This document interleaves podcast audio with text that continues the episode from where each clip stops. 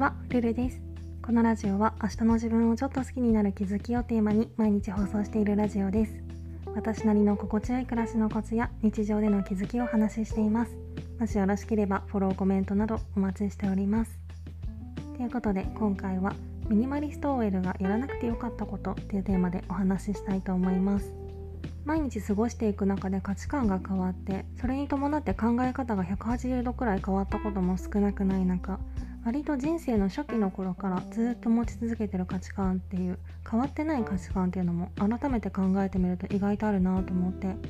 これだけいろんな考え方に出会いながら変わらないこともあるんだなって自分のことながら妙に感心しているんですけどそんなわけで今回は私が一貫して初期の頃からやらない選択をしていることについてお話ししようかなと思います。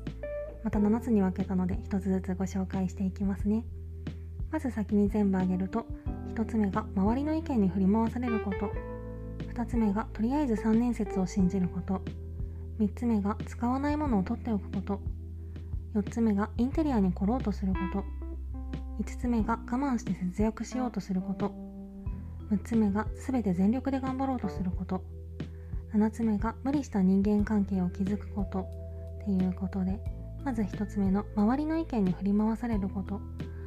なんか多くの人の意見とか選択には大体外れがないっていうのも一理あると思うんですけどでもやっぱり完全に自分軸をなくして周りに流されるっていうのは違うなと思ってて私自身多分小さい頃から変わった性格をしてるのか人生の節目節目で選ぶ選択肢進路みたいなものがいつも周りと違って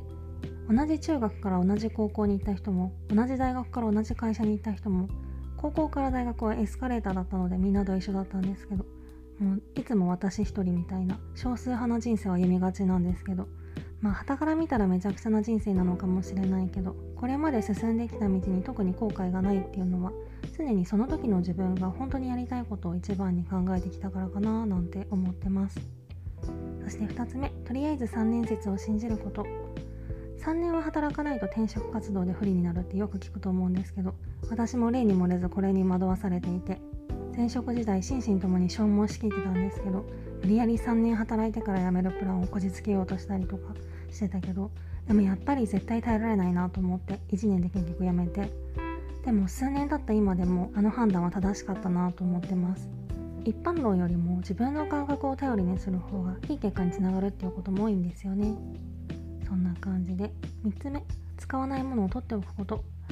明らかに必要のないものでもいつか使うかもしれないって思うとなかなか捨てられないっていうのは断捨離あるあるだと思うんですけどいつか使うかもって思って実際に使った経験でほぼほぼないなって感じでそれに気づいてから基本的に今使わないものは手放すっていうのをルールにしてからすごい身軽になりました。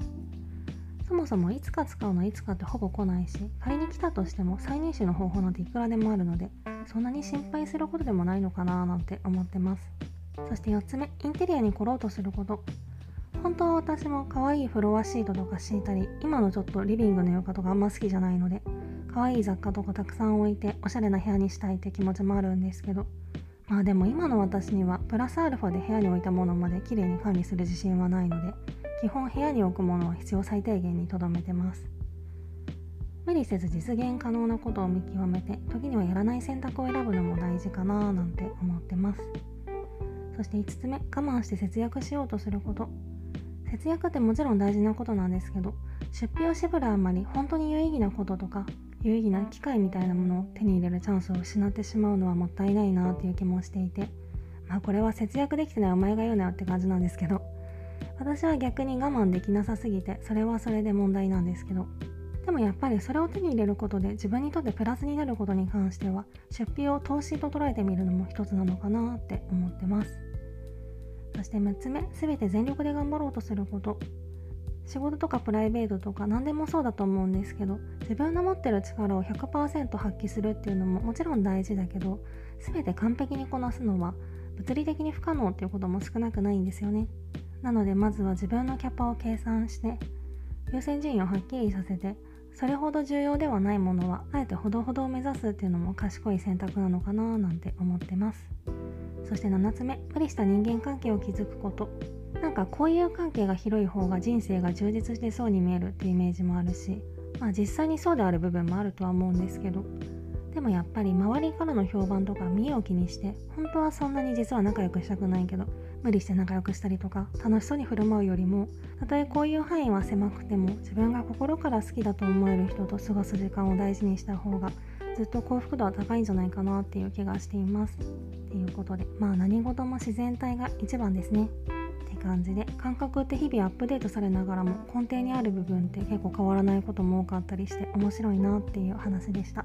まあもちろん変えた方がいい感覚もあるしそのままでいた方がいい感覚もあるしその2つをきちんと見極めてよりちょうどいいバランスで生きられるように毎日調整していきたいなと思います。今回はそんな感じです。レターでの質問感想も絶賛募集中ですのでぜひお気軽にいただけたら嬉しいです。それではまた次の放送でお会いしましょう。